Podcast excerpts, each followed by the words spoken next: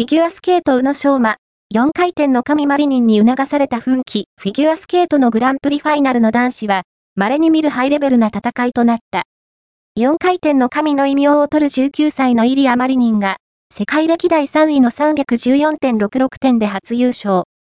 宇野昌磨は合計297.34点で2位だった。